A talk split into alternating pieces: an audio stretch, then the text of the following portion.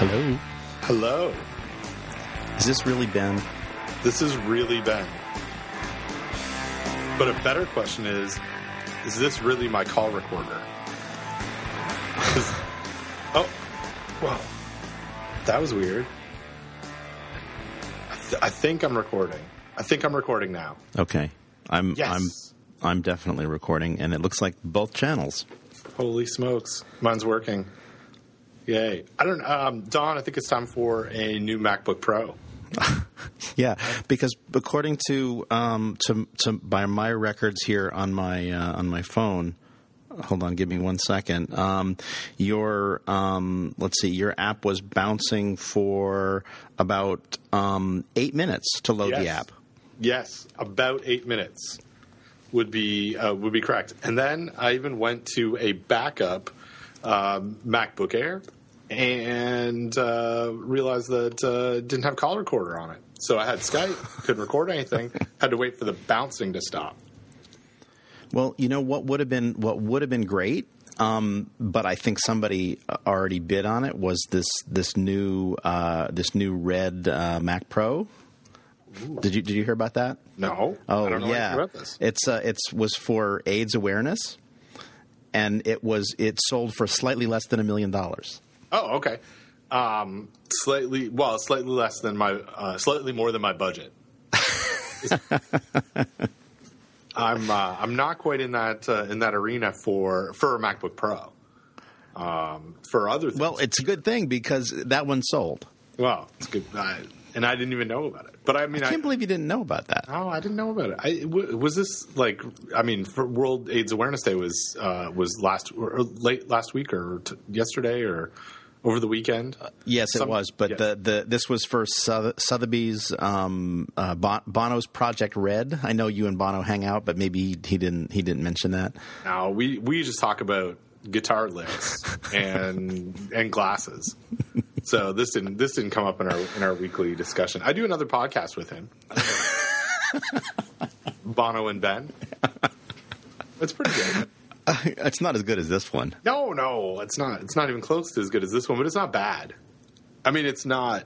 It's not my favorite podcast that I do. Well, that's good. Oh, Don, Don, Don, Don. So uh, we'll we'll link we'll link to the red uh, MacBook Pro. Um, and uh, and so if anybody wants to also lament the fact that they that they didn't buy it, and and also just so you know, bonoandben.com, it's available It's available. in case in case you ever stop doing start doing that podcast somewhere other than your own mind. Well, we try. I mean, it's my mind's probably got more more listeners uh, than than what I'd be able to uh, to garner on on the interwebs. Oh, Don, Don, it's a sad day. It is a sad day. We, you and I have exchanged some texts and some emails. I'm like, I don't know. I'm sad. Yeah. Um, so for for the listeners who don't know what what is sort of going on, uh, a I, I don't know if we can if we can call him a friend of the show, but definitely a uh, a, a guy who is very. Uh, well known in the food safety world, uh, Bill Keene. We've mentioned his work multiple times on this show. The, the show is a friend of him. If if he's not a friend of the, was not a friend of the show, so yeah. E- exactly. He uh, he passed away yesterday, and uh, and it's and it's kind of like this shocking thing because the guy's not um w- w- you know Bill wasn't wasn't really old. I didn't actually know him. I've never met him personally, but we exchanged emails a bunch of times. And um, and I you know you and I sort of discussed this offline, but I've got a bunch of notes in the show notes to to sort of talk about some of the influences he had on the the world of food safety. But he uh, I, I I don't think there was a sort of better, more. Uh, you hate to put like think platitudes on these things, but I, I'll go ahead and say I don't think there's like a better, more important um, epidemiologist that I've interacted with. Uh, than than him, and it, and like I said, my my interactions with him are were pretty pretty uh, uh, online only and, and just uh, exchanging information about outbreaks and uh, insights that he had on, on certain things going on. But anyway, I'm, I'm like sad. I'm sad that you know stuff like this happens, but it happens. I mean, right? Like I, this is we'll, we'll, get into the phil, phil, the philosophic discussion about life and death uh, later on in the, in the in the podcast, I'm sure. But it's just you know things like this kind of hit you, or at least hit me unexpectedly um, hard sometimes emotionally. So I'm sad. I'm sad today. I hope that doesn't impact my my performance. Yeah, no, and and, and right, and I, I didn't know the guy except through our discussions about him on the show. Never met him actually until uh, until I saw. Bill Marler's post never even knew what the guy looked like, and I was just sort of picturing this sort of bespeckled button down guy and he, he wasn't at all. He looked like he was just kind of like a you know like a little bit of a free spirit kind of a, kind of looking like a little bit like a hippie there with the the picture on uh, on, on Marler's website there. And and just yeah I mean I'm and I, I just miss him all the more now knowing that uh, that I'll never have a chance to meet him. So and it, it sounds like it was the was very sudden.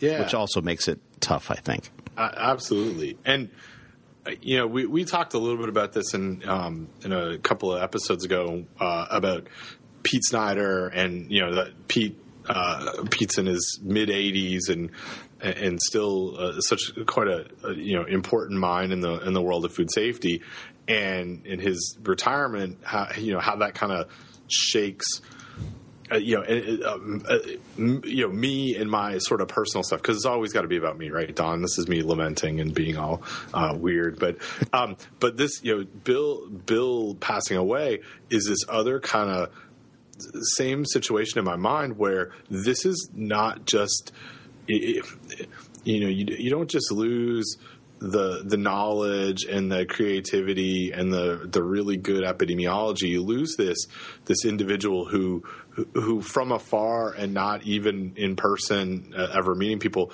was was absolutely a mentor and made you made me think about things in a different way in, in sort of in awe of his problem solving skills and just being able to present new information that's important that that how that impacts the extension and communication and research work that I do on a daily basis. And I don't mean to to be sort of trite on that, but there there are multiple things that uh, that I've gleaned from his quotes and, and, the work that he's done that that absolutely impact me. And and that's the you know.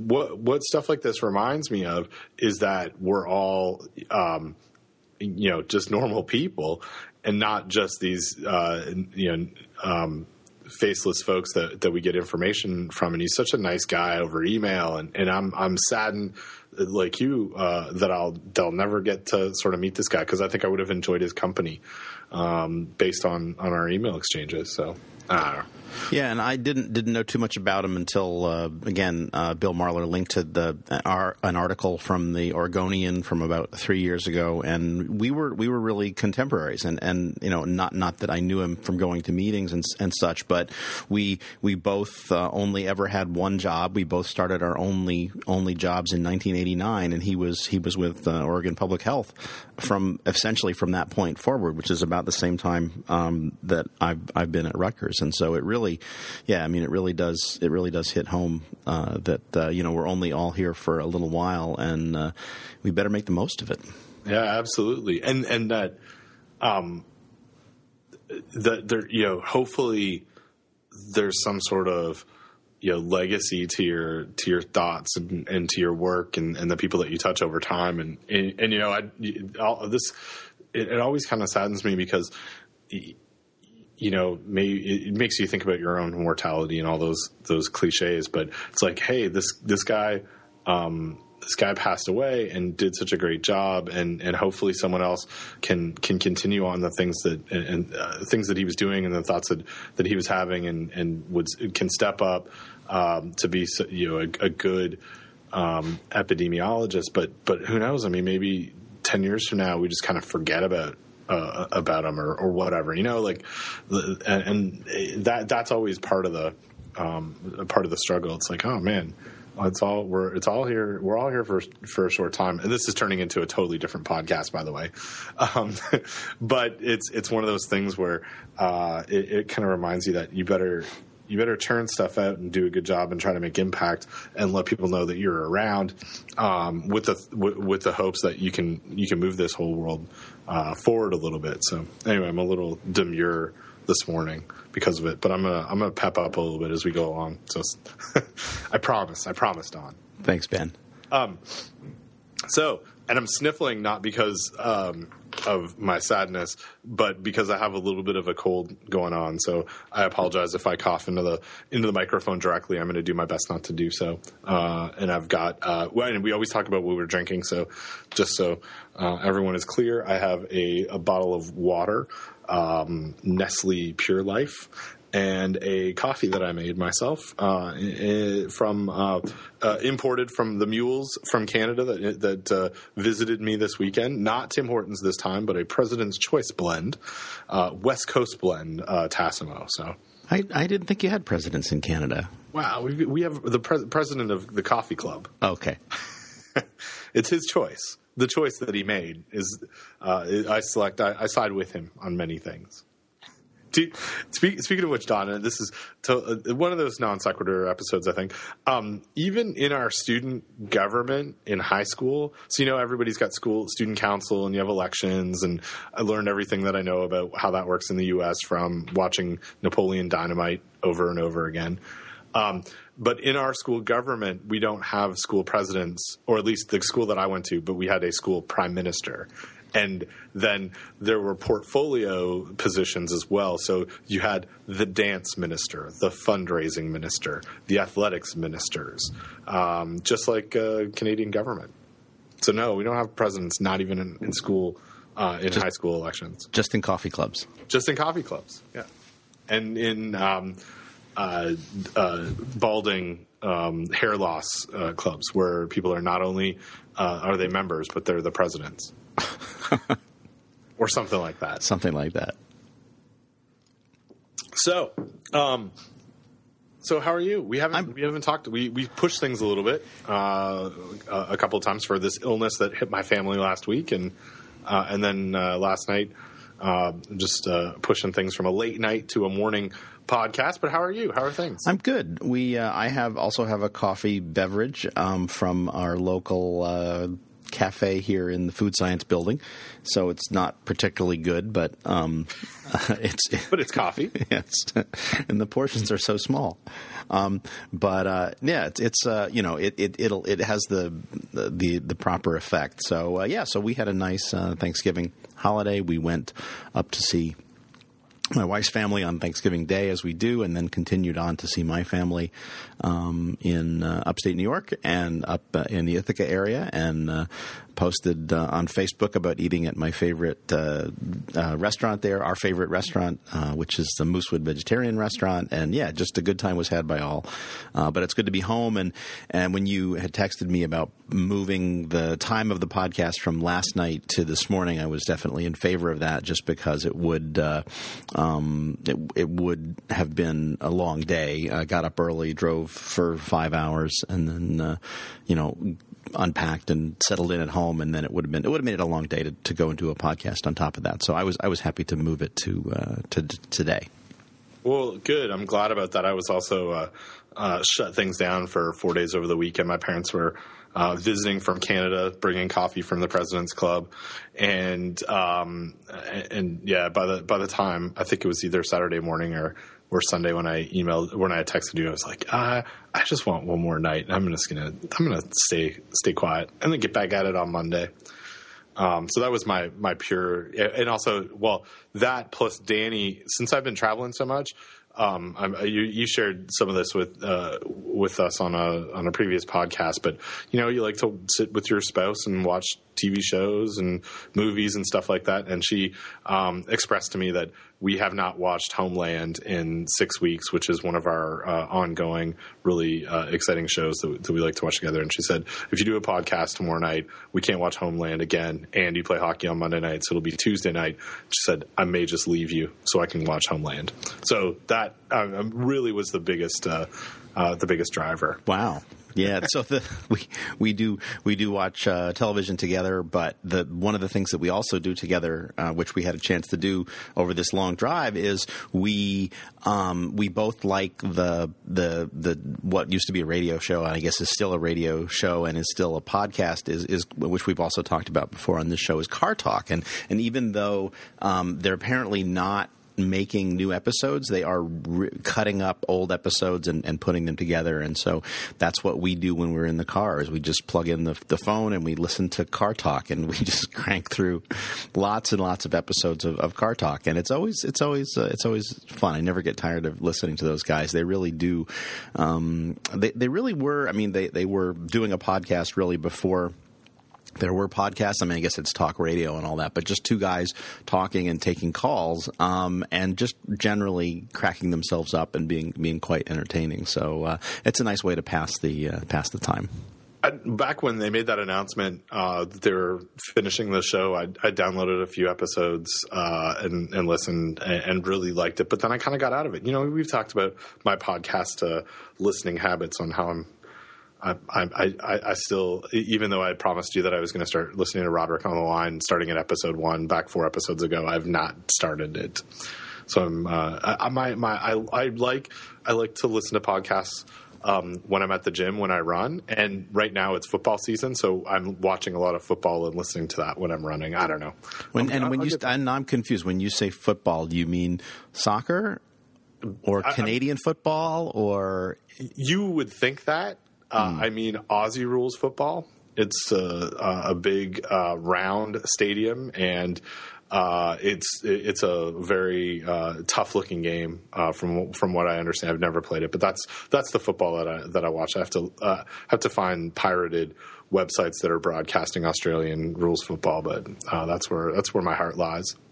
Huh, that's interesting. also, also that in the NFL, Don. I love. Oh, that. NFL. Okay. Yeah, the the National Football. That's League the um. That's the one with um that they make out of a dead pig, right? Uh, it it is, and um, it's the one that they. I think it's the one where they you catch the dead pig in in a basket and throw it, and it's on the end of a stick. Huh um, or yeah, or something, I, or I don't know. I'm not sure which one. It, it, I like the idea of it. um, so, hey, uh, I I mentioned this I think in the last podcast um, when we we were talking about sort of things that we're listening to and watching. Uh, uh, briefly, but I want to just reiterate something that I've been listening to the Arcade Fire new album over and over again. I'm obsessed with it. These are um, 13 tracks that that are making up 90% of my music listening over the last five weeks, and I think it's unhealthy.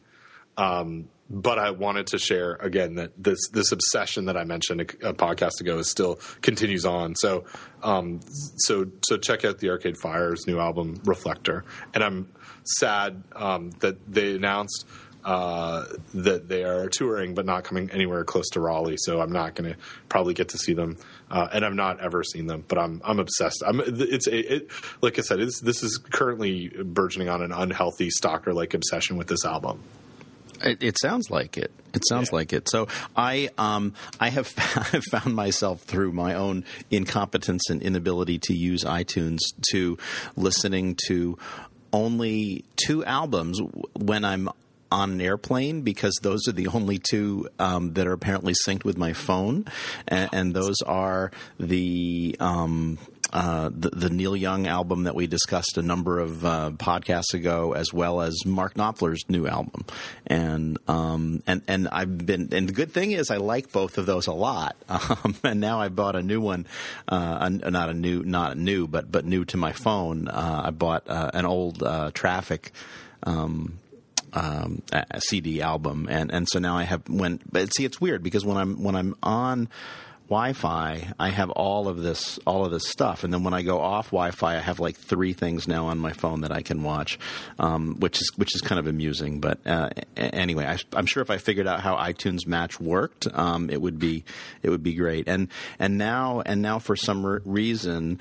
Um, when I look at the uh, the the Mark Knopfler album, which is called Privateering, um, it for some reason has the Car Talk lo- logo associated with it. So I'm I'm pretty sure my iTunes is pretty significantly hosed up.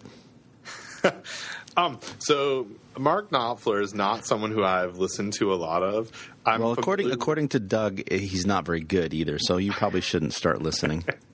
I'm familiar with Dire Straits and Money for Nothing and Sultans of Swing, and that's the the extent of my Mark Knopfler um, catalog. Now, I'm not going to say that those aren't um, great songs for certain situations.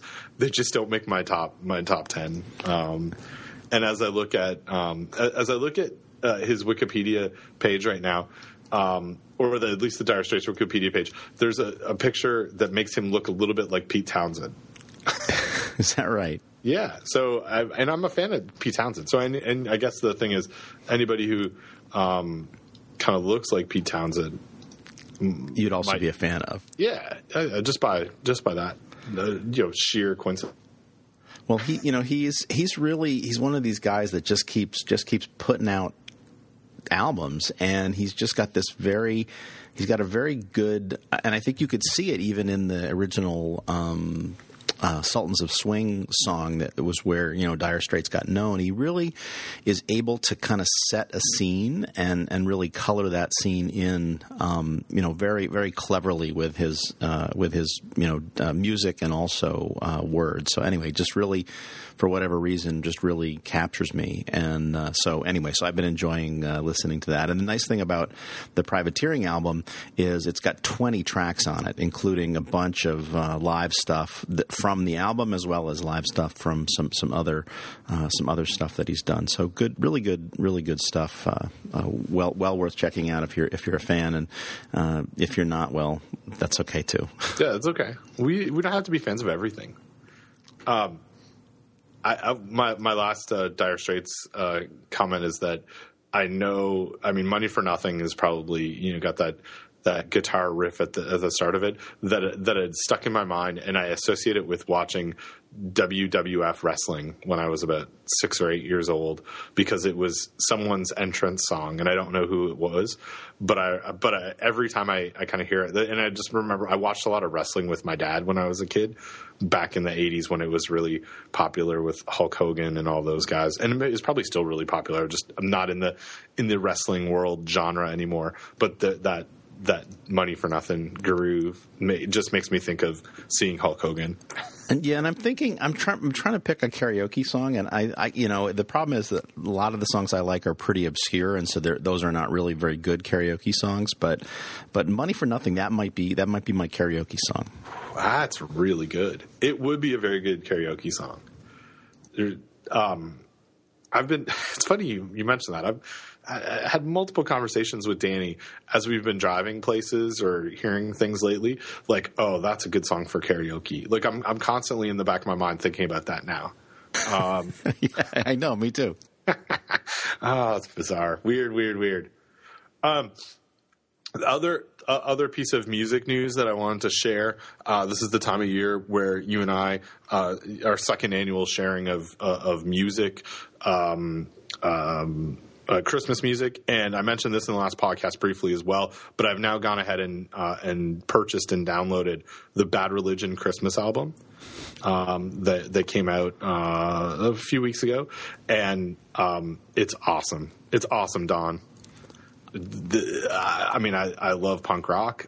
I love uh, kitschy punk rock songs, uh, especially covers, and um, hearing Bad Religion singing White Christmas, it's my second favorite, or maybe third favorite um, uh, version of that song. First being Bing Crosby. Second, there's a really good Otis Redding song, uh, version of White Christmas. And then third is Bad Religion, just with really great guitar and, and, and, and harmonies. It's all, it's amazing. Well, I've never, I've never been a fan of Bad Religion just because I've, I've never really had an opportunity to listen to them. But but this might get me. This might suck me in. Oh, for sure. This is. The, I, am not sure if this is the starting point for you. I will. I, I look for look for some jewels in the in the podcast uh, uh, Dropbox in the next couple of days. I'll give you a, a smattering of Bad Religion songs. um, and they're they're lyricists. I, we, I don't think we've really talked about, it, but um, in, in any other podcast, but they're they're like this band that I've. They were the first concert I ever went to, um, like on my own. Uh, the first time that I um, that I smelled uh, uh, illegal drugs um, was, was at that concert. Um, the first uh, band that like I don't know that that had a social message that I just grabbed onto and and made it a, a philosophy or something. Um, and so I've you know they've they've been uh, a band that I've uh, I've stuck with for, for a long time. And I love the I, I love the punk rock and the um, the the messages uh, b- uh, behind it. But the the other kind of cool thing is the um, the lead singer. Um, from uh, from Bad Religion. His name is Greg Graffin, and he uh, did his uh, doctorate in uh, evolutionary biology at Cornell. Yeah, I just I just seen that. Yeah, and and is like really like teaches at, at Cornell, and then I think he teaches a class at UCLA or USC or something because they're they're a Southern California punk band. Um, but there was like this time in the band's history where where they just took a bunch of time off so he could go back to school and do his doctorate. And they they all met while he was uh, while they were in or he was starting. Well, that's not true. They they met while they were teenagers, but um, ended up um, having their formative years while he was in graduate school, and then uh, that that continued on. So he, his his Twitter handle, I think, is Doctor Graffin which is which is cool. That's and there's, pretty cool. I mean, punk rock and science, right? The, there's there's our show title. um, but uh, the the guy Dexter Holland from uh, uh, The Offspring uh, was also a microbiologist and. I think UC Santa Barbara or somewhere in uh, in California, a graduate student doing microbiology, and uh, and ended up in the world of punk rock as well. So some smart some smart cookies in the punk rock world. In, indeed, and and you know, um, so and and I have to say, you know, my um, th- I'm still I'm looking forward this year to listening to once again uh, uh, uh, an album that I plugged last year, which is uh, One Christmas at a Time with Jonathan Coulton and, and John Roderick. Just it really really holds up well, and then we would be remiss if we didn't mention. Um, all of the activity on uh, Merlin's Tumblr, uh, posting these horrible Christmas songs that he hates that apparently his daughter loves. So uh, we'll uh, we'll link to, to some of those as well. So um, uh, anyway, just uh, good good times being had by all. Absolutely. So um, should we start a should we start, start a food safety show? like a podcast? Yeah, like a, we should do a podcast today. I oh like us right now. Maybe or Bono if he's available. is he around? I don't know. I don't know. The Edge. I haven't I haven't talked to him lately. I would I would like I would like to hang out with the Edge. I'm not sure. Yeah, I think Bono seems like a bit of an ass, but the Edge seems like a pretty cool dude. Yeah, pensive, quiet. He's, he just sits in the corner of my office sometimes, just next to the urinal. Yeah, right next to the urinal, looking edgy. um, so let's uh, let's let's jump on in. Um, what what what kind of you got any follow up for us? Well, I did, but but you've been editing the show notes and it's now blank.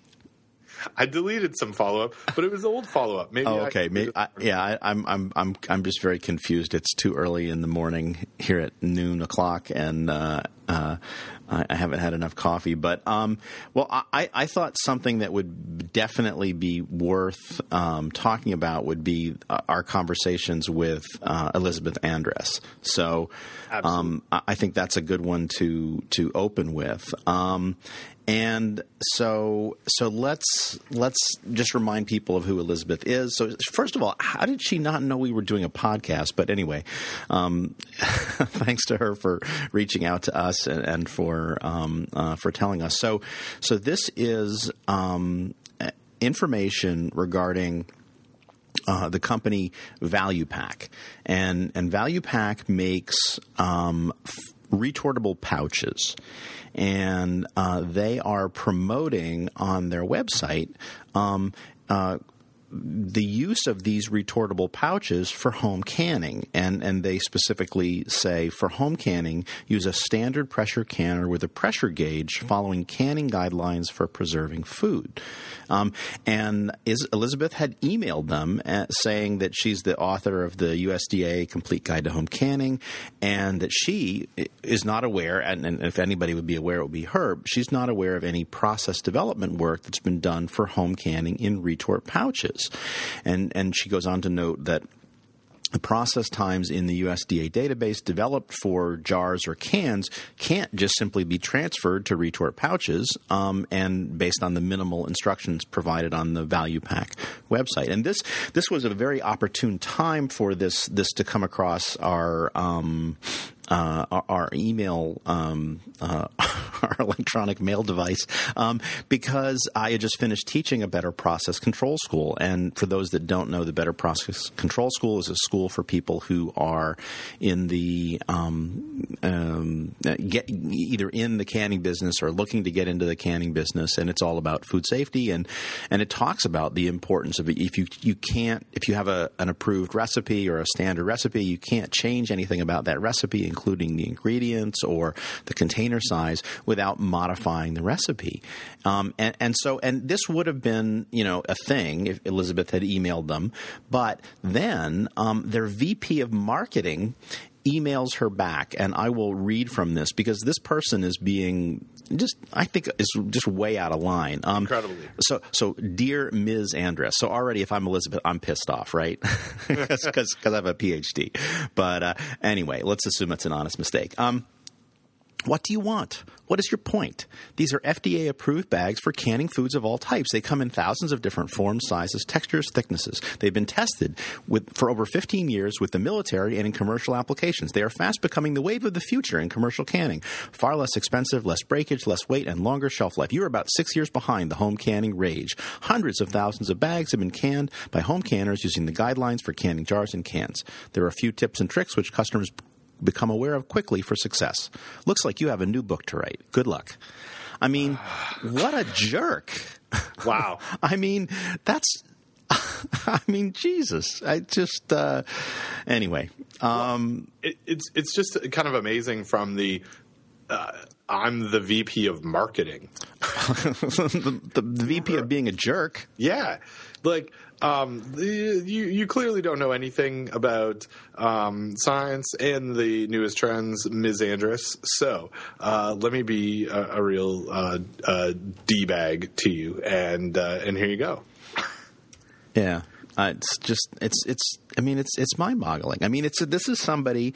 This is a company that's making. I mean, and yeah, granted, with respect to food companies, I mean, they're on the hook, right? So food companies are on the hook for assuring that they're using a safe process, for assuring that the process has been developed for the the the, the packaging material in question, and if they're and and they have to file a process with the FDA. That's not the case with consumers, and consumers are already doing wacky enough stuff. And it's like the opinion of Value Pack is, well, we we don't need to develop validated recipes. We're just going to sell this stuff to people. Yeah because um, it's been because it's been validated by uh, companies commercially with their own process, right? Like, I mean, that's the that that's the mentality here. Not not at all um, keeping in, in, thought that um, that someone doesn't have a uh, you know a, a, the same type of expertise or machinery in their home kitchen. Yeah, it's it's just it seems like a disaster waiting to happen. Um, and and the fact that people are using it and there's, quote, a few tips and tricks which people quickly become aware of. Um, it's just that just they're acknowledging the fact that people are using this. Um, it just, I just, I mean, I just have to say what, you know, this person obviously knows nothing about the food business and knows nothing about canning because I just uh, this just seems like a a disaster waiting to happen. I mean, it would be one thing if they if they sort of sold this on their website and said, you know, wink, wink, nudge, nudge, you know, we'll sell it to whomever. But they're actively promoting this for home canners, yeah, uh, which to me is just way over the line. Yeah, with, without data. without without any data. without any data. Just But apparently, yeah. there's ticks and t- tricks and tips, um, which will hopefully stop you from giving anybody botulism. Yeah, and, and Elizabeth, I mean, was was kind enough to share this uh, with us. She and she's much more professional than than I would be um, with the level of sarcasm. Um, she, you know, her her comment. Uh, back, which is so, I mean, which is so um, great, is when you refer to people, when you refer people to quote standard canning procedures, I can tell you that those from the federal government land grant university specialists cannot be used as is for these pouches. With assurance, they will sterilize the food as expected. I mean, and that's th- that's the the the central point of this whole this whole discussion. So, and um, uh, Elizabeth goes on to say, "What I want to talk." Uh, what I want is to talk with your thermal processing specialist who supports the processes for these, um, because she's she knows just like you and I, uh, who who sit in, in our positions and and um, provide information around home canning is that we're going to get questions because this trend comes up and we can't really answer questions without data either data that we generate or i mean we being collectively within the um, w- within this world, uh, and Elizabeth being the, the primary person who does this, or without some sort of uh, data that, that the company provides us. And so, the question comes up saying, "How do I do this? Is this safe? Can I use this recipe?" Um, it- now, we're kind of faced with at least how I would approach it is I don't I don't know I don't I don't think so I don't have any data uh, uh, to to point to to show that it can be done um, safely using these methods so I wouldn't I wouldn't use the uh, I, I wouldn't use the product in, in my home without that data. Well, and, and yeah, and where's the where's the support for for your recommendations? And Right. and then and then people, but people are going to do whatever they want, and they're going to say, well, okay, Elizabeth, why you know, Doctor Andress, why are you not giving me the information I need? Clearly, this is this is supposed to be okay. It says so right on the company's website. Yeah. And then I, I love the I love the closing of, of this is Elizabeth's second email in response to Ms. Uh, Dolder. She says, "I do not appreciate your sarcasm. I am trying to professionally apply thermal processing science and be sure that advice offered to home canners has scientific integrity. Supporting it, thank you, Dr. Andress." exactly. Uh, And then apparently this person um, sent another message back to Elizabeth, which she was just so mortified by. She says, "I'm not even going to send it to you." so, which is the one that I really wanted yeah, exactly, exactly. And it's just like uh, it's just it's uh, and and I mean I appreciate the fact that canning is taking off. Right, we've talked about this before on the show. That that you know this is great. People are interested in food and they're interested in home preservation this is this is fantastic news for cooperative extension. You know, this is this is a great this is a great thing. Um, but but man, um, somebody's going to get killed pretty soon from from botulism, right? Or there's no reason to suspect that that wouldn't happen. Um, so what can we do to to make sure that this is safe? Well, it's not to be an obnoxious jerk on email to people that are that are the people that are you're trying to that can help you to to with with you know the the people that you're trying to reach.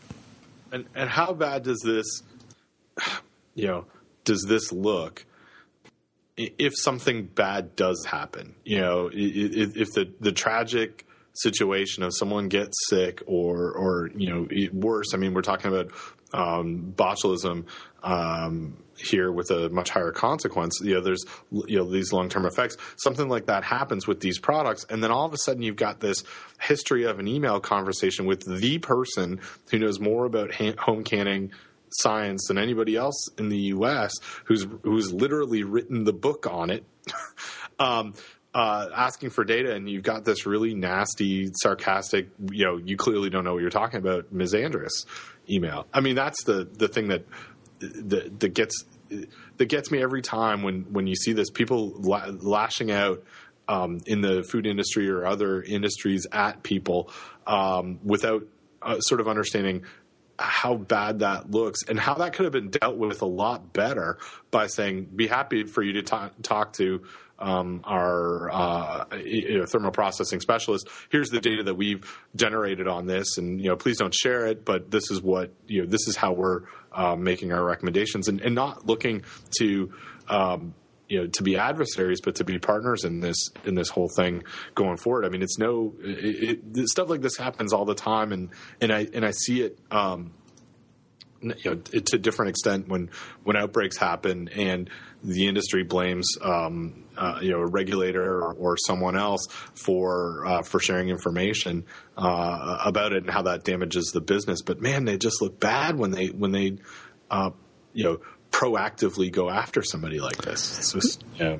Well, and I, I, would question whether they have a thermal processing specialist. To me, this looks like a very small uh, operation, um, and and and you know, I, I, just I just I don't think uh, I don't I don't think that they have a thermal processing specialist. I think they're all about selling product to the people in the food industry, and you know, hopefully, the people in the food industry that are buying it know what the hell they're doing. Yeah, yeah, and and and that's it's a whole different world when you're selling it to somebody in their home. Yep. Oh, man, yeah, good, good. Um, so so we got we got something else here that we didn't we didn't do. That's you right. Know, it's our favorite part of the show. It is. It is. It's bug trivia, Don.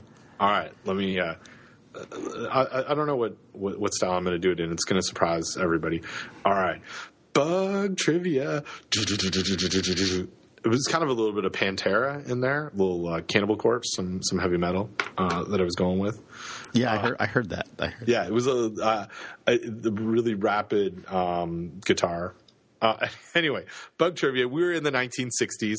Uh, again, this is our ongoing uh, bit uh, where we started with the uh, uh, history of bugs from Carl Custer, and we're now moving into the history of IAFP. in the 1960s, was written by Julian Cox, and Julian being Julian. Um, and for those of the listeners who don't know who Julian is, just Google Julian Cox food safety, and you'll see some phenomenal pictures of, of our friend Julian. Um, uh, to get a uh, to, he's a free spirit uh, for for sure a free spirit that uh, has a, a, great beard and, and, sometimes when I see him very long hair and other times when I see him his head is shaved uh, and, uh, and, and is a candid very um, uh, you know, not re- really great person that, that, we have in the in the food safety world uh, to uh, address certain things in a very candid way. I guess a, that's how I'll I'll, I'll, I'll um, classify him on this. But so so Julian and only the way Julian can write says the 1960s dot dot dot time of the Beatles comma free love and significant change in our association. I, the Beatles, free love, and, and IAFP. Um, what a what a great chapter. um, so Julian writes. Uh, revolution through late 1960 revolution question mark as in revolution john lennon's revolution i think um, through late 1962 and early 1963 the association considered its direction and with it a change of name of particular note was an argument put forward against such change. Utes stated that environmental sanitation is almost a nebulous area, and, quote, environmental sanitation is an all inclusive term encompassing all phases of sanitation. And therein lies the very reason for change. Does this argument not suggest a farm to fork approach to management of the sanitary status of food, the very mantra we chant today? The rest is indeed history, with the change of IAMFES effected through publication in the June 1963 volume of the journal. Um, he, in this uh, this chapter as well, he, he goes on to highlight uh, differences. Really, the 1950s in the journals, um, or sorry, the 1960s in the journals was was a time for them 50 years of the organization and and uh, and the science that had uh, that that had happened, and um, they really focus uh, a, a, a, lot, or he really focuses a lot on uh, on some of the things that we've already talked about in, in those uh, earlier podcasts as we've we've done it. But he does highlight um, you know the the association as a whole. Um, so he says, despite a membership of around 2,500, the start of this decade, the 1960s, saw the association in debt. Like any good organization, investment was made during the hardest of times with the quote THARP of the moment, uh, H.L. Thompson, implementing a modern approach to both management of the association and, most importantly, to the production of the journal, which included an expansion of its advertising program. The journal was migrated from a geographically disparate and administratively burdensome system to one of consolidation, thereby gaining great efficiencies. Collectively, this set the journal on a path that sees our current journals of today as great assets, both scientifically and financially. Affiliates more than doubled from 11 in 1951 to over 25 in 1953, uh, with related growth in membership from 2,500 over 3,500, a figure that's close to the present. The association's constitution formalized the broadened criteria for the membership, recognizing, as we do today, the role of diversity and strength of any organization and in maximizing the quality and safety of food. Further, it recognized the need to enhance academic and professional training of its members, once again reflecting a major charter of today's association. And that was the the point um, that that I wanted to um, to sort of highlight and, and ask you about and have a little quick discussion on that.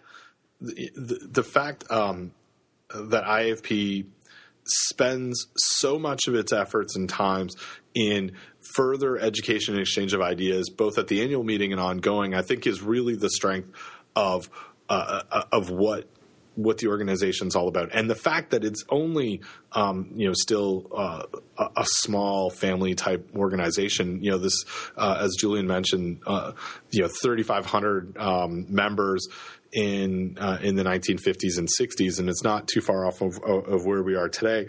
That allows for this really, really focused. Um, uh, a, a, nimble uh, education uh, ability of the organization. But I mean, that's the thing. It's it's not, and we've talked a lot about this. The the annual meeting itself is it's important for some as a as a place for um, sharing cutting edge science, but but to me, it, it, it, always comes back to this sharing of information, uh, educational opportunities, a, a, place to, to better ourselves as uh, as professionals, and, and it sounds like that was the, this shift really happened in the nineteen. Um, in the 1960s, where that became a, a big focus. Well, and what I really find fascinating in all of this is that at, at, that time, we had membership numbers approaching the membership numbers that we have today, which means that sometime after the 1960s, membership must have gone down. Um, which which to me is is is just it's fascinating. Um, yeah, and it's uh, as it says here, by the end of the decade, the association was financially strong and had a membership of 4,100, which is more members than we have now. So I don't know. It just it just it's fascinating to look at the ebb and flow of these of these types of things. But certainly, I mean, the '60s was obviously a very important time culturally, but also within within the, the food safety culture in, in terms of the reinvention of the association during that time period. Yeah, absolutely. And I wonder if the uh, you, we'd have to look back at, at, at, the membership growth and you know uh, map that out in, in Excel. But I, I wonder how much the growth of the affiliates and the more localization of some of the the material um, and educational uh, opportunities reduce some of the um, the membership to the to the larger organization. Um, you know, meaning that people may not have been members of an affiliate or then members of the um, the the you know international organization, but may have gone and and gotten the same information on their on their local level just uh, by being at at those meetings, not as a member and whether that impacted things. Yeah, and I would have to say, uh, undoubtedly, it, it must have, and we're certainly undergoing a similar kind of renaissance right now with uh, with our growth in affiliates, and it really is a very strong effort to try to really become really truly not just in name only the International Association for Food Protection. Absolutely. Well, that was bug trivia. And next next episode, we're on to the 70s. Don, we're going to have to think about what we do when we get to the 2000 and, and zeros. where where do we go next? What's the next? Yeah, I don't know. Hmm. It's going to be. Uh, I don't know. We're, let's let's note that for follow up for next week, next uh, next episode. Good idea. Um.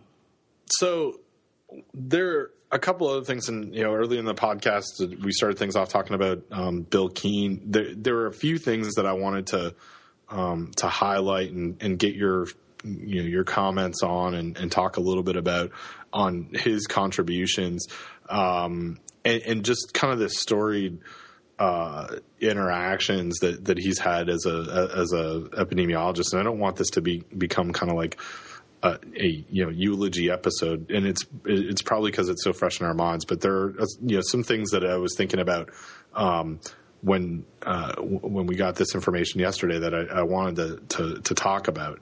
Um, and, and, just to, to be able to, to document and, and, record this as we do on the on the episode, and for those, uh, you know, we we've mentioned him of this this uh, this episode, but I, uh, you know, I hope that our listeners take a little bit of time and uh, and, and, take a look. You know, just googling um, Bill Keene, Oregon epidemiology, and, and see some of the the major outbreaks and um, situations that he's been in on, and and, and, and where you know what his impact is because it's because it's pretty sizable. Um, out there. And the first one that I wanted to talk to you about, Don, was um, a situation that came up in 2011. Uh, an outbreak of Salmonella Panama that was linked to cantaloupe, and um, I, I, knew of Bill. Uh, before, I had known of him before this. I don't even think that was good grammar, but I I, I knew who he was, uh, and um, we exchanged some emails uh, over uh, this situation. But but the, the, here here it is uh, in, in a quick nutshell. Um, this outbreak. Uh, of, of Salmonella Pam- Panama was solved pretty quickly.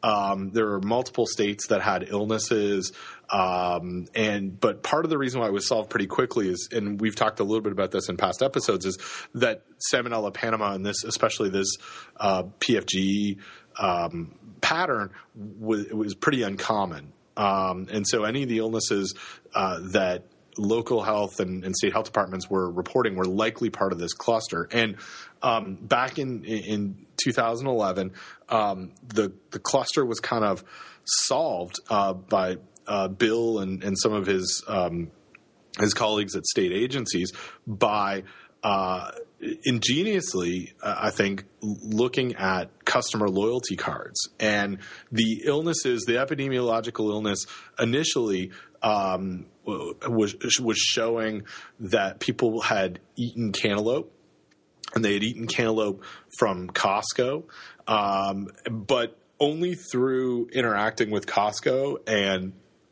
going through their membership um, loyalty lists and I mean membership list and purchase history were they able to pinpoint the exact dates and locations uh, and then ultimately the lots and the transactions uh, of where the cantaloupe came from? And it, it's I mean, to, to my knowledge, this is, is something that I've heard talked about over the last couple of years at lots of meetings about using loyalty cards for recall and outbreak. But I think this was the first one where it all kind of worked, and and Bill was really at the forefront um, of this.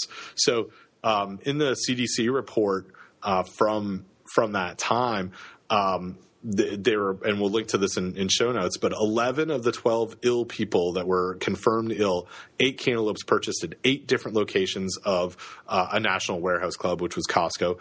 Information gathered with patient permission from membership card records helped determine that ill persons purchased cantaloupes sourced this is, I mean, the most uh, uh, incredible part that that that information was able to. Uh, it was sourced to a single farm, and those membership cards were allowed them to um, to do that. Product traceback information indica- indicated these cantaloupes were harvested from a single farm in Guatemala.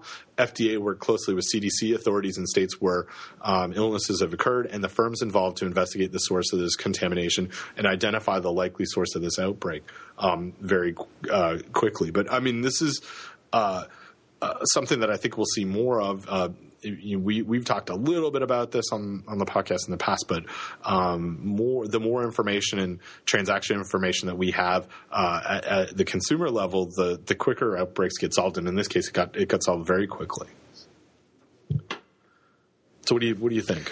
Well, so of course, as soon as you mentioned Panama, I immediately think of Van Halen. So we'll have to link to the Van Halen video. But um, uh, you know, this is a really interesting outbreak, and I, you know, I, I think about this every time I go to the grocery store, and I'm I'm going to use my customer loyalty card, and uh, you know.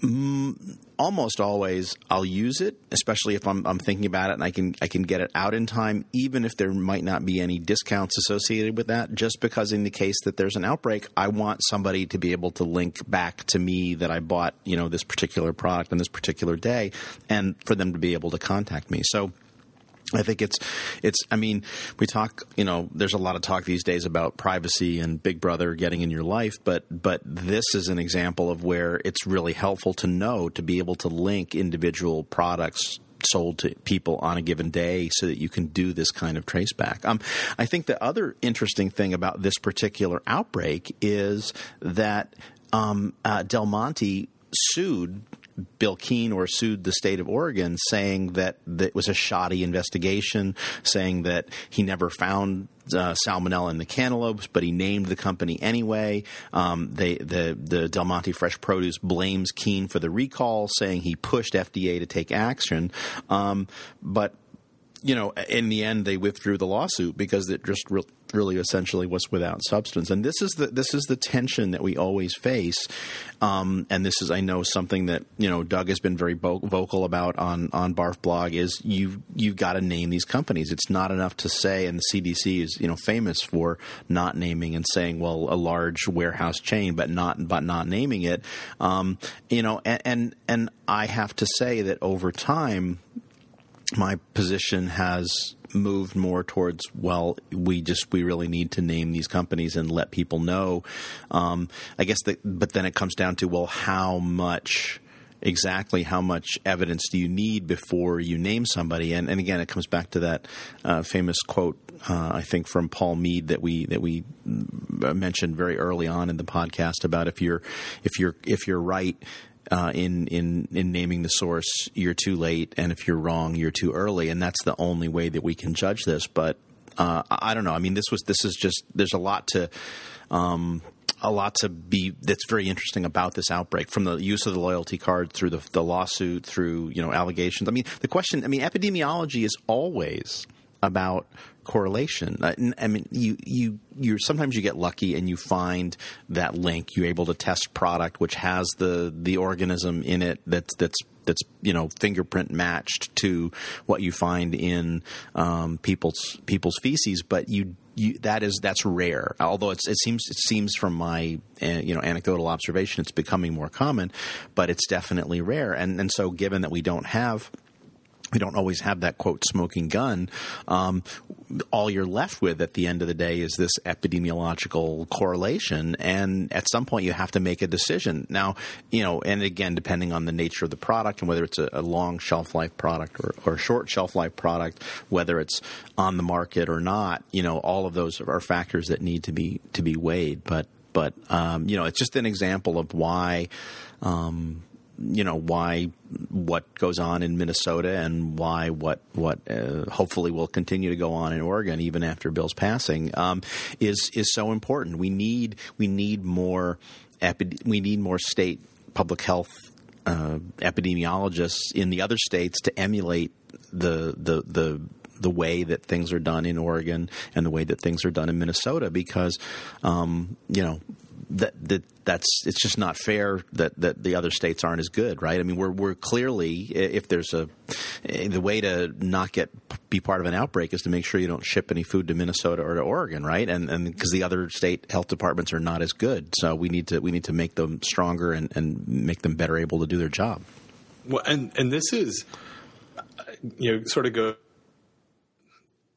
this idea that it's about the people in those positions and, and how how good communicators they are and how passionate they are um, about this. Because I think what's um, you know I, I, can put a, a handful of names together of people that I've uh, that have published a bunch of papers on outbreak investigations. Keene's one of them. Mike Osterholm uh, is another one, and, and the folks here, Craig Hedberg um, in Minnesota, um, uh, Tim Jones in, in uh, Tennessee, uh, David uh, Sweat, who was here in North Carolina until uh, about a year ago, um, was another one. These these epidemiologists are the ones that are the most productive on sharing the information and the lessons learned from these outbreaks, and, and they're at the forefront of challenging how this is done. You know, the this this nonsense um, that pops up. Um, that that I think was propagated a lot by the industry following the 2008 um, Salmonella St. Paul outbreak that that epidemiology is no more than an art form and it's not a science at all and it's a lot of guessing.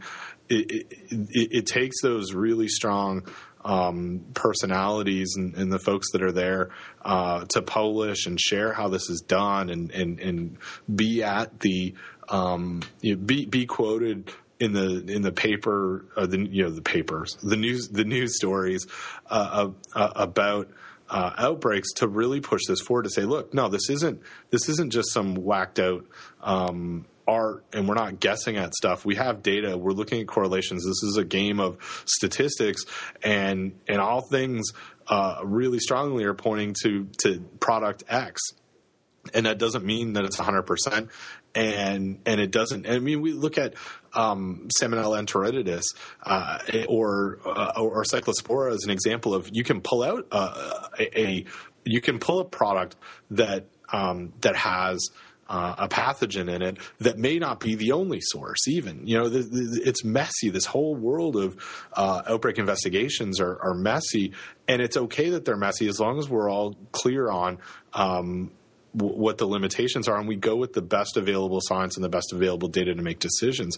But uh, I mean, we, we need more we need more people and stronger you know stronger folks in, in those uh, positions to really challenge uh, to to answer back when they get challenged. And um, there was a, uh, an outbreak um, in uh, sorry conversation uh, in the uh, in New York Times, and I think I, I put this um, this quote in the um, in the uh, notes file um, that um, uh, it's not in there, but uh, Mike o- Mike Osterholm uh, basically said in in response to, to to Bill pushing FDA or, or going forward and naming Del Monte as the source of this Panama outbreak, um, Osterholm said the data is really, really tight and there's no question that Del Monte is the source of the outbreak. I mean, from from the data, like it's it was it was enough uh, and, and good enough information. I, I, I kind of read in, into that as saying there are outbreaks out there that are a little looser than this that that we've gone forward and thought uh, that that someone was the source, but this one, this is really really um, the the data is too good for it to be not uh, not at least linked par- partially to Del Monte. And I think that you bring up this really um, you know interesting piece, uh, and we'll, we'll link to all, all these articles in, in, show notes. But um, there was a food safety news article that uh, Phyllis Entis wrote uh, about this issue and about why Del Monte was having a recall and why they challenged it. And the biggest thing that that I can read into this is so yeah, Oregon or no other state or FDA never found the Panama in the product because the product was was well past its shelf life and maybe it was a one one time situation. But they also pointed to um, uh, Maryland. So in Alaska, I'll just go down this this article here, but Alaska had no cases of salmonella. Uh, Panama reported, although Del Monte initiated a recall in that state. And they did that because some of the affected lot might have been shipped there. California had two confirmed cases. Colorado had one confirmed case. Idaho had no confirmed cases. Um, but there were a whole bunch of people that had. Um, um, that fell ill from uh, what they believe was salmonella uh, at uh, at a wedding um, where cantaloupe from Costco was served. Maryland had one confirmed case matching the outbreak strain. The victim r- reported eating cantaloupe in the week prior to becoming ill, but the cantaloupe was not purchased at Costco. So. Um, that and um, uh, you know, so Phyllis goes in to say that she talked to Bill Keene about it, and um, she he, he, had you know this phenomenal information early on saying that Costco receives only about six percent of the cantaloupes grown on Del Monte's Asuncion Mita farm, and that was the farm that was linked epidemiologically to the illnesses. The rest of the crop is shipped to numerous other wholesalers and retailers, most but not of all of them in the U.S. The farm compromises or comprises some 15 cantaloupe fields, which are planted and harvested in this in series to ensure continuous supply of melons. The last of the 15 fields to be harvested had been shut down since early March. But you know Bill's Bill's info that that I we can only assume came from good information that um, uh, that Costco had as well as Del Monte themselves said that it, it this is larger than a Costco outbreak. This is more than uh, you know potentially more than um, than the illnesses that were recorded. That this is a Del Monte issue, and that's what that you know ultimately that's what the the, the company that that sued Bill went went after, saying that um, it wasn't just them; it was some you know other things, other factors at play. But it's it, this is a very you know, looking back at this over the last 24 hours, it, it is a really interesting case study outbreak because there is so much going on with it from um, this unique pattern to uh, cards being used to, to someone getting sued and, and, public health getting sued, which almost never happens in the end. And then that, that lawsuit being dropped. But I, I can't imagine being in Bill's shoes where you're named in this lawsuit uh, for and someone accuses you of doing shoddy epidemiology, but but really they're just mad at you for doing your job according to best practices. Right, and and there are there are certainly uh, a bunch of examples of situations where um, we've got the epidemiology wrong. And probably the most recent well known example was with this um, salmonella in what ended up being, uh, I think, Salmonella St. Paul in, in peppers, where originally it was uh, tomatoes that were implicated by the epidemiology. And there's an article in Morbidity Mortality Weekly Reports that shows that those uh, case control studies, um, and it ended up, which did show a correlation, but ended up being, you know, a spurious correlation correlation. And again, we've talked about this before on the show as well.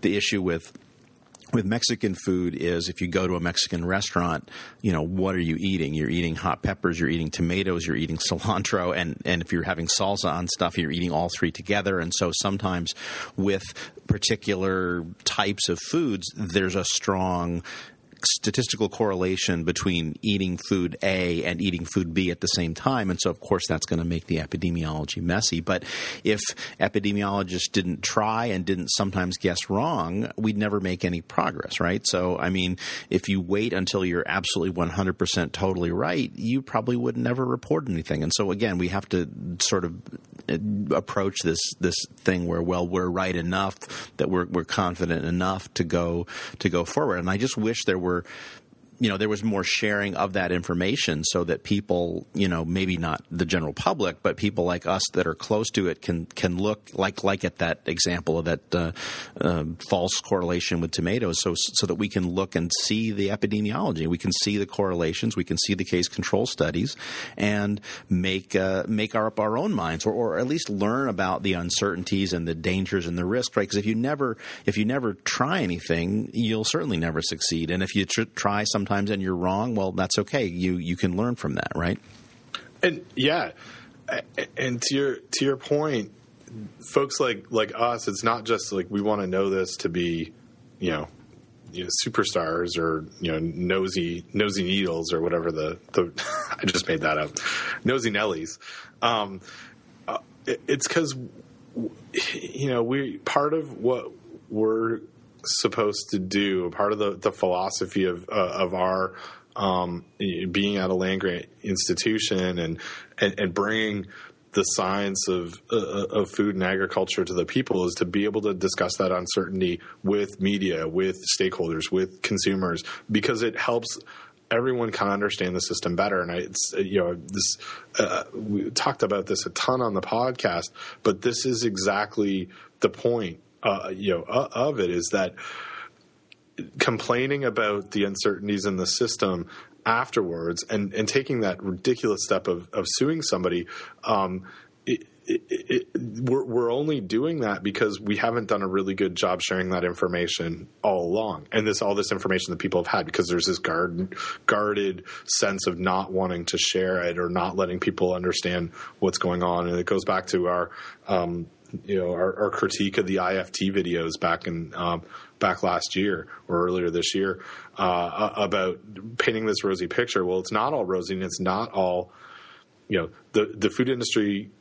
Uh, there are risks involved and there are uncertainties and and the only way that we have better acceptance when something bad goes wrong is when we talk about stuff and proactively to talk about these uncertainties but uh, I, you know, hopefully I don't sound like I'm repeating myself over and over on that that point, but but I mean this th- this highlights exactly that. And it's and it's every week or not every week but every month when we have a major uh, outbreak the same things come up uh, you know, sort of over and over again. And it doesn't and it doesn't progress without folks like um, like bill out there trying to push this trying to trying, to force you know uh, force the hands of uh, of others to um, to share more information and, and, and to, to pull back that curtain.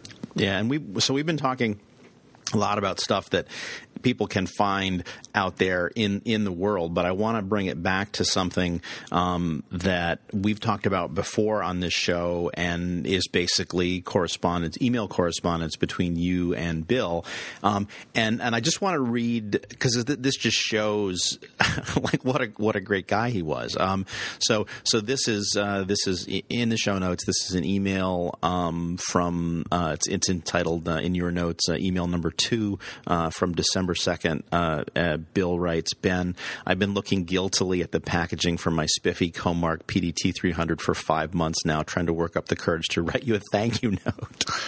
so, you know, right away, uh, right away, he's, uh, he's a hero in my book. Um, I'm a slow and sometimes tortured writer, but this is ridiculous. at any rate, thank you. At any rate, thank, thank you for sending it to me. If it has not already saved my life, it certainly may in the future and untold generations with it. Um, but, but we're, again, so he's talking talking about this uh, shopping bag outbreak, and and and and I have to, I I, I mean and and this is like this is like word for word like from what we said at the at the podcast. So for again to recap, so this is a situation where people were infected with norovirus. They brought um, these bags, these shopping bags. They stored them in the bathroom for some reason, um, and and basically um, got contaminated with norovirus. And and then I'll just just cut to the the the, the punchline here. this is again Bill writing. The real message, if there is one, is one: don't store food in bathrooms. Okay, I think we talked about that on the podcast. Or if you must, take it out before people start vomiting or having diarrhea therein. Number two, if if you ignore number one, toss any cookies or the like that have been stored in there during such potential invisible exposure. Three, for people with the luxury of multiple bathrooms, try to dedicate one for use by sick people whilst they're vomiting or have diarrhea. And I guess the other one for storing food. That's me. Yes. That's me parenthetically adding that. And number four, bathrooms used by sick persons should not only be cleaned but sanitized with appropriate care. If you can, wear gloves and a mask while you clean. Wipe down all surfaces that people might get their hands on: toilet seat handles, countertops, doorknobs, all of it. So, um, you know, I mean, again, this is just, I think this just to me sums up why why he's why his his death is such a, a, loss to us. I mean, here's just a guy, a regular guy, struggles with getting too much email and having to respond, but also is just not afraid to just to to, to point out BS when he when he sees it. I mean, you know, I mean, just just just great great stuff. So. I the the last part of that email also makes me laugh. Um, just to, to show you know the the kind of guy he is, he, he, he says, "I'm particularly proud that we were able to get Journal of Infectious Disease to use the only correct singular of fomites, which is fomes. That may be the latest legacy of the investigation." Indeed. Ah. but it's uh, yeah, it, it, sort of incredible. That um, I, I threw that that example into show notes for um, a, a, reason because this you know this outbreak that um, uh, that that he talked about and wrote a paper about um, that was uh, um, uh, published in Journal of Infectious Disease. Again, going back to uh, having really great public health folks um, it isn't just about them being really great epidemiologists, but it's being able to share that information and publish this stuff. And they don't, I mean, it's not valued in a lot of um, health departments, in a lot of state health departments. And that's the thing is having someone who can can jump in and and say, look, this is really important to get out there, like like Bill and, and uh, Tim and David and and the folks that I've mentioned. And there's there's others that are on that list, but it's not every place that you have this um, this great need of, of sharing, you know, higher calling of, of epidemiology. But um, that that outbreak, I was reminded exactly of that outbreak because um, this weekend there was a, a, report of a norovirus outbreak in Las Vegas uh, that's been associated with a um, a football uh, tournament, uh, people playing, uh, you know, kids playing football, and just this uh, this idea of uh, norovirus happening in hotel rooms and kids all traveling together. I mean, it's not, it's like a stationary cruise ship, but, um, you know, a vomit event and it gets transferred and that those virus particles get transferred, uh, to, to, you know, bathrooms and, um, four kids sharing a room and all using the same toilet and, you know, may or may not be storing cookies in that bathroom or whatever they're, um, they're doing. But but it's I mean the, it's so current. I mean this is the stuff that that he um, that he reported on. It, it happens you know, every weekend, and it's happening. Um, and and so the um, the quote that I just pulled from uh, the Las Vegas Review Journal on this um, was that uh, the health department, local health department, were admonishing those who have fallen sick to be sure to wash their hands, try to avoid public places, and clean up after themselves in areas believed to be infected, from doorknobs to bathtubs to toilets to chairs to tables, and anything else they can, may conceivably have touched while in town for the National Youth Football Championship. Which is, you know, it's. It, I, I wonder.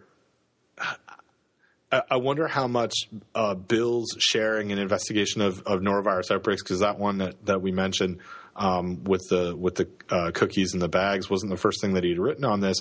How much of of what he had done goes into that message of um, from doorknobs to bathtubs to toilets. You know that that that that that actually may be coming directly from uh, some of the work that, that he's done, and, and, and there are lots of other colleagues that, that work on this stuff. But um, you know that that could just show some of his legacy right there. Yeah, in, in, indeed, indeed. Well, there's one more Bill Keene outbreak I want to talk about. Okay. And it didn't make it into to show notes, but it but it came up um, this morning in a conversation I had with uh, a friend of the the show and podcast former podcast guest in episode three or four, Chris Gunter, um, uh, also known on uh, uh, Twitter at the handle of Vegetable Doc, um, or yeah, Vegetable Doc. Um, Chris is is uh, running a workshop in in a couple of days at a um, uh, uh, a meeting in, here in Raleigh for um, it, it, it's called the North Carolina Strawberry um, Convention, but it's it's about uh, it, it's really the the biggest one sort of in the southeast. So you've got people coming in from lots and lots of different states, and um, Chris's workshop that he that he's running is about traceability in the the strawberry industry, and strawberries are kind of you know, interesting, especially in non large producing states. So I think you know take California and Florida out of the mix, and and you've got the rest of the states. I think look fairly similar, where you're not looking at hundreds of acres of uh, of um, of strawberry production, but you're looking at uh, tens of acres would be a large, uh, you know, large farm, um, you know, or common size farm. Plus, uh, they're supplementing their um, their sales with with you pick or, or you know pick your own um, uh, situations. And so this this workshop is about um, showing uh, producers who who run those types of facility those types of businesses what the importance of, of traceability is. And it's really all this hour long thing that Chris is is delivering is based on an outbreak that happened in Oregon that that Bill um, was part of and and, investigated and, and, solved. And it was an outbreak uh, in uh, the summer of 2011 at uh, Jaquith Farms um, was an E. coli 15787 outbreak, and there were, uh, I think, uh, 16 or 17 illnesses, and, and an elderly uh, woman died. Um, and the the biggest thing, and where, where sort of traceability comes into it, now as I was reminded of, you know, as I was talking to Chris this morning about it, um, was that Oregon Department of Public Health, or the you know Bill's Bill's group, um, had epidemiology it had a, a, little piece of the picture that said people are getting sick from 0157H7 after eating strawberries at farmers markets. That's it. Not one specific farmers market, not one vendor at multiple farmers markets, just farmers markets. And this this happened that you know so they made that announcement. They went public with that and said, look, we don't know what the what what the uh, source is. We just know that the common situation is farmers markets. And does it mean that all strawberries at farmers markets are contaminated? No. Um, but can we tell you which ones are? No. So so we're going to put out a statement that that uh, a blanket statement says uh, there's a health advisory, and and so um, this happened at at a really bad time for that strawberry industry in Oregon because it was right at the start of their or midpoint of their um, uh, uh, of their season. Um, and and, it took six or eight weeks beyond that point for the investigation to be um, uh, to point to one farm and then ultimately to uh, to deer animal intrusion on that one farm as as being a likely source. And so the story goes that um, there was a lot of transactional movement of strawberries from you know this one farm to brokers or to um, vendors at farmers markets, and then also subsequent transactions. And there's no labeling or record of those transactions, as often happens in in this um, that that. Uh, farmers market economy. A lot of the uh, transactions are done on on cash, and and so it took a bunch of time for, for the investigators to, to figure out where those transactions happen and then co- trace it back to, to one common spot. And once they found it, um, Bill reported in, in, a couple articles that um, the investigative team walked out there and, and, the strawberry season was over, but they happened to see deer like an actual deer in this field that was um, that was finished, and then also happened to be able to find deer scat, uh, and then pulled a sample from uh, from deer scat that had the outbreak strain in it. I mean, it's like the the most amazing outbreak story ever. But but another sort of case study that says if you're in an industry where there's not a lot of product differentiation, you're uh, at risk of someone else being uh, the source of a problem that you may not be able to to to uh, to sell your products. And it's just, I mean, another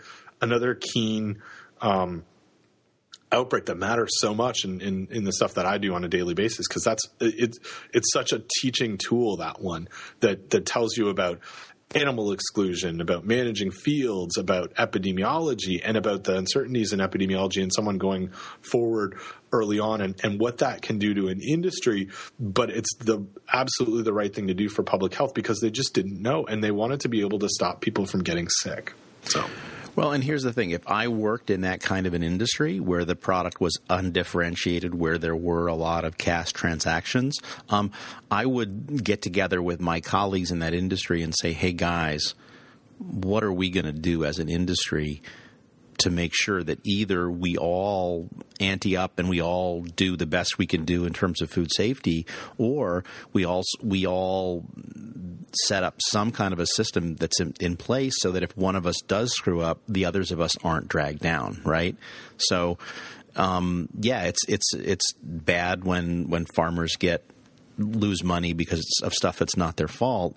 But like, how many years have we been having food safety problems in fresh agricultural products? I mean, I remember going down to visit farms in South Jersey in the 1990s late 1990s, and these guys are saying, "Yeah, we just need to make this go away for a few years because then it'll be on to something else." And I was like, "No, guys, this is uh, this is here and it's here to stay."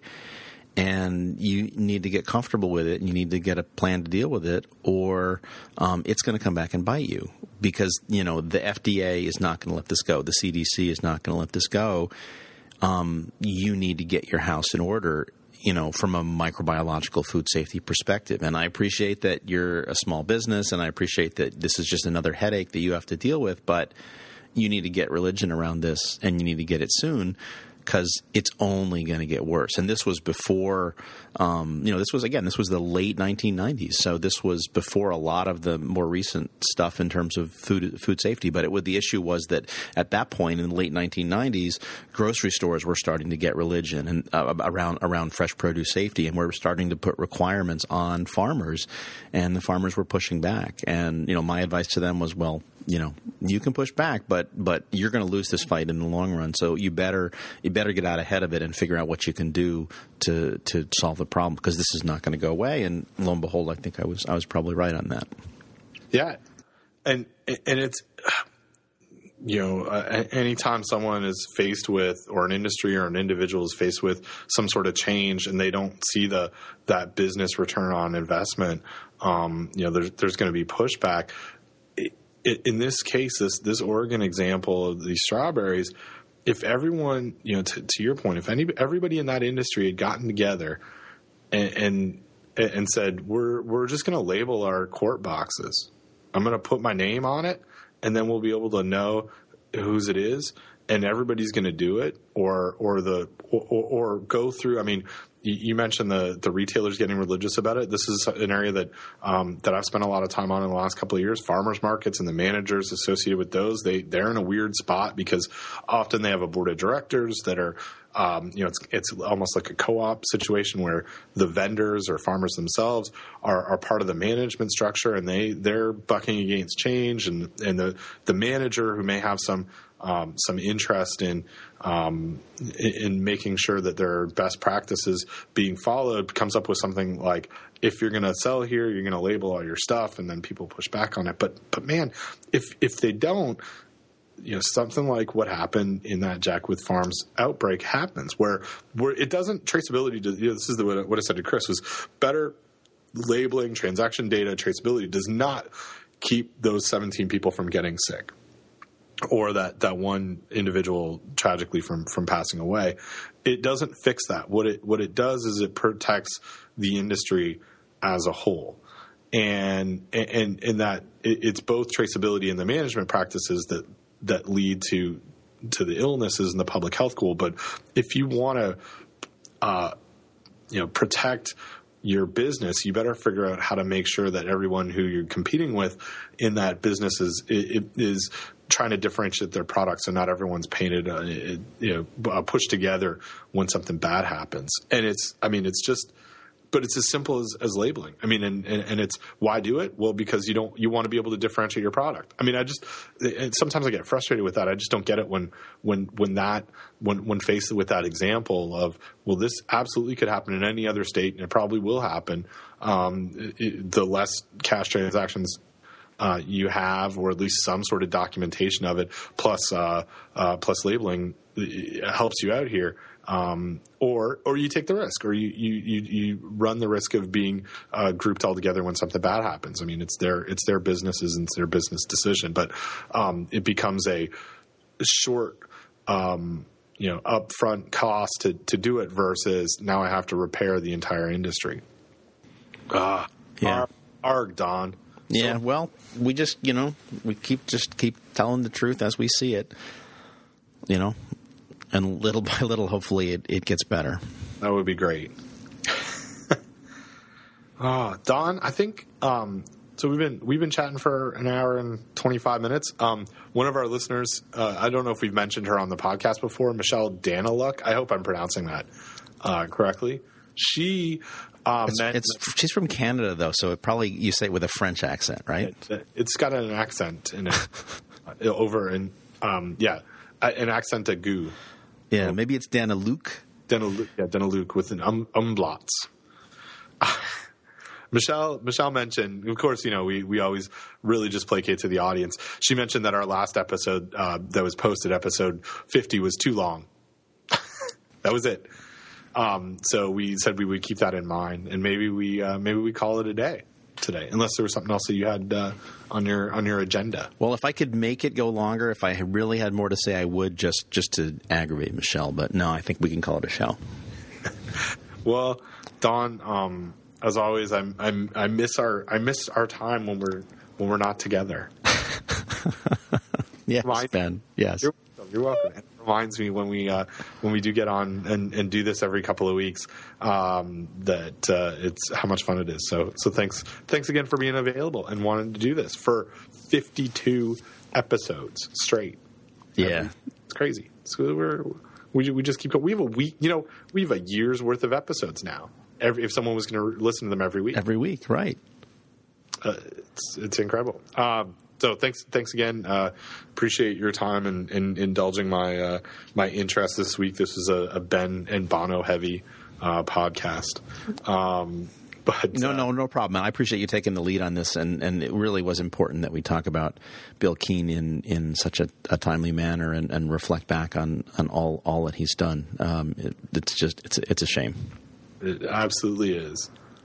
Um, so as as always, um, uh, for our listeners, feel free to uh, head over to iTunes if you haven't if you're not downloading from iTunes and you're listening to us on the website. Feel free to uh, to head over to iTunes and rate it or provide us some feedback on foodsafetytalk.com.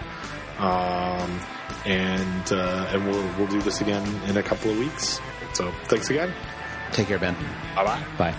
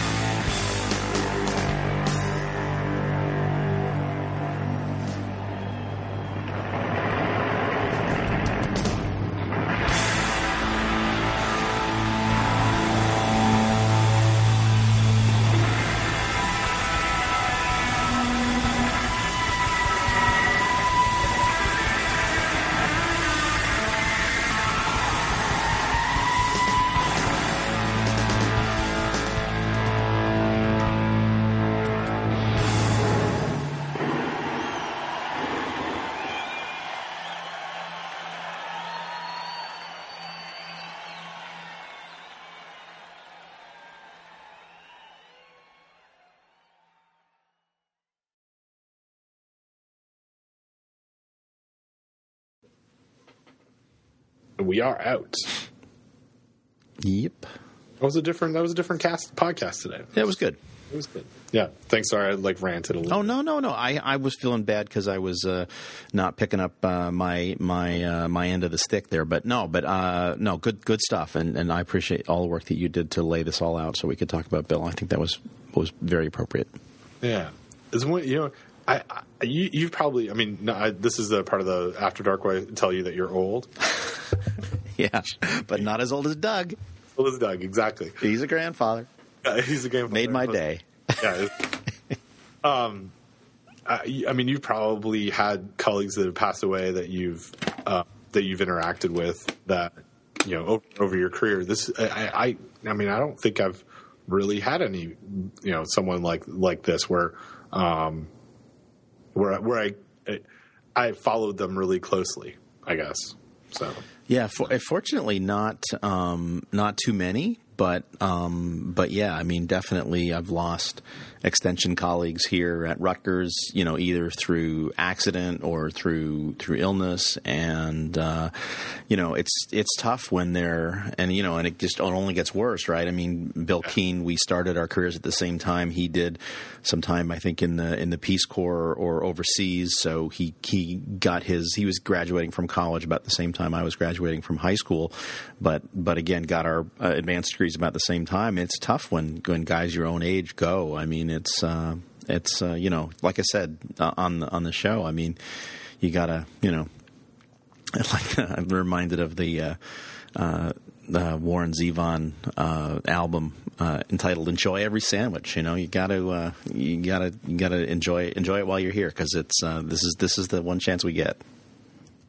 Yeah, it's uh, scary, scary stuff, or or not. I don't know. Well, it, it is what it is, right? I mean, uh, that's that's that's that's life. Everybody gets one, and and they they they they all come with death at the end. So Sir, it is uncertainty. Where epidemiology may have some uncertainties, life Yeah. does not. life does not. That's right. There's one one absolute. Um, cool. I don't know what's going on. I, I'm my my office. I guess it's because it's close to the urinal. Um, well, because the urinal's in here, but it's like the furthest away from any other point of the in the building. Like I'm in, I'm almost in a corner, and the wireless drops in and out every once in a while. And we complain about it. No one can seem to replicate it on their monitors, like the. And then um, every once in a while, this hard line goes, you know, slow and fast, slow and fast. So I don't know if there's someone downloading too much uh, BitTorrent or something. I don't know. I don't know. Yeah, well, they're they're taking all the electrons out of the. Oh, we're not we're not engineers, but but I think what they're doing is they're taking all the electrons out of the wire before it gets to you. That's uh, I. I'm not sure if you're being facetious or not, but I'm going to go with that. I'm not sure either. Engineer. Um, cool. Okay. So that's that's the that's housekeeping. Good.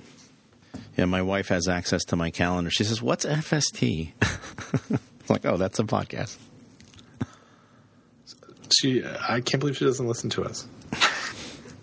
My mom listens though. Uh, That's, pretty cool. cool. Um, It's at least sometimes. I- Although she said that she that, that like she listens on the internet, and then at, at some point it just doesn't work anymore, oh, and then she can't get it to to work. But I got her on Mavericks now, so good. and, and I got my in laws on on um, Windows eight. I know you had like a whole. Ken. I was I was killing it on the Facebook. on the internet, on the web, on the inter- uh, everywhere. Awesome. Yeah, yeah, I, yeah. I had a very nice, I had a very nice tweet from uh, um, Biorhythmist, who's one of those you know people I follow. Yeah, I Yeah. called him a bastard, and he liked that. Yeah, I love, that was great. I. Uh, Kristen looked. Kristen saw that on my Facebook. She says, "What is this?" I said, "Oh, it's just an internet thing." It's like nerd. so other than that, everything is quiet. I'm writing some proposals. Oh, that's good. Have some internal funds. So I gotta finish that off, and I got a workshop tomorrow. But I've got like, it's quick. That you know things are. I'm I'm I'm speaking at that uh, strawberry uh, convention as well about how to communicate your food safety practices to your consumers and what they're what you need them to ex- to do, like expectation wise. Yeah, that sounds like a good good conference. And I didn't know about that whole strawberry uh, E. coli. I guess I was vaguely aware of the outbreak, but I'm glad you brought that up at the end because I definitely learned something new from that. So, That's a good one. It's one that we use in all the farmers market stuff. Like it just oh, because it's really relevant. very yeah, and it's like every every supply chain in farmers markets looks like that. so cool. All right. Well, well, text me.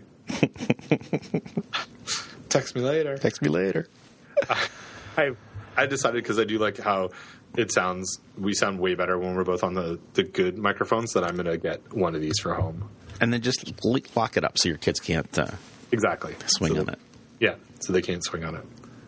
It's I got to I got to do it because it it sounds so much better. hmm Yeah, it does. Makes it makes a difference. It does makes it sound professional. It's almost like we know what we're doing. Uh, I mean, it makes us sound professional. We don't sound professional. Right. Kid, you know, see this? See what I'm see see what I did there? I do. I, I did. I did. I did. I see what I did. See what you did. What you Uh-huh. do. What I did, what I did. Oh, I know what it was. So speaking of writing grant proposals, so um, uh, do you do you remember Mike Rogers? Yeah, Yeah. So anyway, Mike. Uh, yeah, Mike uh, is is uh, up for reappointment, and so that's the meeting that I was just at um, before this one. So, uh, but he has fond memories of, of you and, and Doug, and he might have even been working in the lab when I came to that time when I came to visit. I think so. Yeah. I think he probably was. So, Um, he, uh, I think I showed this. I don't know if it was an after dark, but he, like, I was his RA. He, yes, he mentioned that you you made an impression on him. We had a, I had a meeting with him because he's working. Uh, he's helping us out with uh, Dane's hand washing research stuff, and he did mention that you were his RA. which is bizarre. Yeah, Yeah, well, cool. Yeah, good, good stuff. We'll say hi to him. We're we're friends on Facebook. We haven't really interacted Oh, okay. um, since back in back in the Guelph days. Did you did you know he doesn't like spiders? No, He really is scared of spiders. So now that I found that out about him, I torment him. excellent. I know that he is a big Toronto Maple Leafs fan. yeah, we talked about uh, we talked about the mayor at our meeting. Oh, how could you not? Apparently, he stole someone's seat at a baseball game. He did. Yeah, uh, uh, uh, uh, uh, indie rock. Indie rocker, yeah. Of course he did, and and was um, uh, he uh, was photographed eating a bunch of chicken wings while he's on a diet. Of course. Well, chicken wings are are good though, right? Depends on what your diet is, right? That's what I thought. People have made a big deal. Yeah, I, I I I think chicken wings are a diet food. Wings are good. I They're mean, they're certainly paleo. they're definitely paleo. They could be Atkins. They could. Uh, yeah, it, it, it, I didn't see him eating any uh, blue cheese and carrot sticks or celery. So I mean, it could be could be paleo, could be uh, could be Atkins. I don't know. who knows? Who knows what the what the mayor's doing? But I love them. Uh, Yeah. very, they're very upset about it. I told them that he's going to get reelected, or I think he will, and he's very entertaining. But apparently, I was, this this came up in the conversation with Mike. Is that? But apparently, he has no power. Right? They've they've essentially stripped him of all of his powers. Yeah, he uh, controls. He has no budget, and uh, he has a vote on council like everyone else. Yeah, and but they can't fire him. Apparently, No, no. Good. Well, I mean, for for democracy reasons. I mean, I, I I do. I'm going to use that Yeah, for next time democ- for democracy reasons. voted in by the people. They've got to vote him out. I'm I'm all about that. I actually agree with that. He has not been convicted of any crime. That's true. That's true. You know, you- you get into this weird. The intelligent thing to do would be to resign. well, but- there's that. Yeah, But again, that's the intelligent thing to do. but we do set us a, a dangerous precedent uh, once uh, you know people who disagree with someone who's elected uh, decide that he shouldn't be or she shouldn't be in office anymore. So I'm, and I'm not not a Ford supporter, and in fact, that's probably my uh, my hippie liberalism coming through. um, but you get into this weird spot where people just might not agree with you, so they get rid of you. Um, although he's, it's not about his policy. No, right. Oh, cool. All right. Well, I should head out. Yep. Uh, um, good to chat, and uh, yeah. So we're. I think we got everything We're, set. we're set. We we're scheduled. We have responsibilities assigned. Um, it, all's right in the world. Sounds good. And we are almost like caught up because we'll get this episode edited maybe today, and uh, get the uh, um, get the notes up, and we'll be good. It always Yep. makes me feel good when we don't have two sitting here. Oh, I know. Well, we we right now, as soon as we hang up, we'll have two. But but I- we'll so- we'll push one out. It's almost done. All right. Okay. Perfect. Take Bye. care, Ben. Bye. Bye.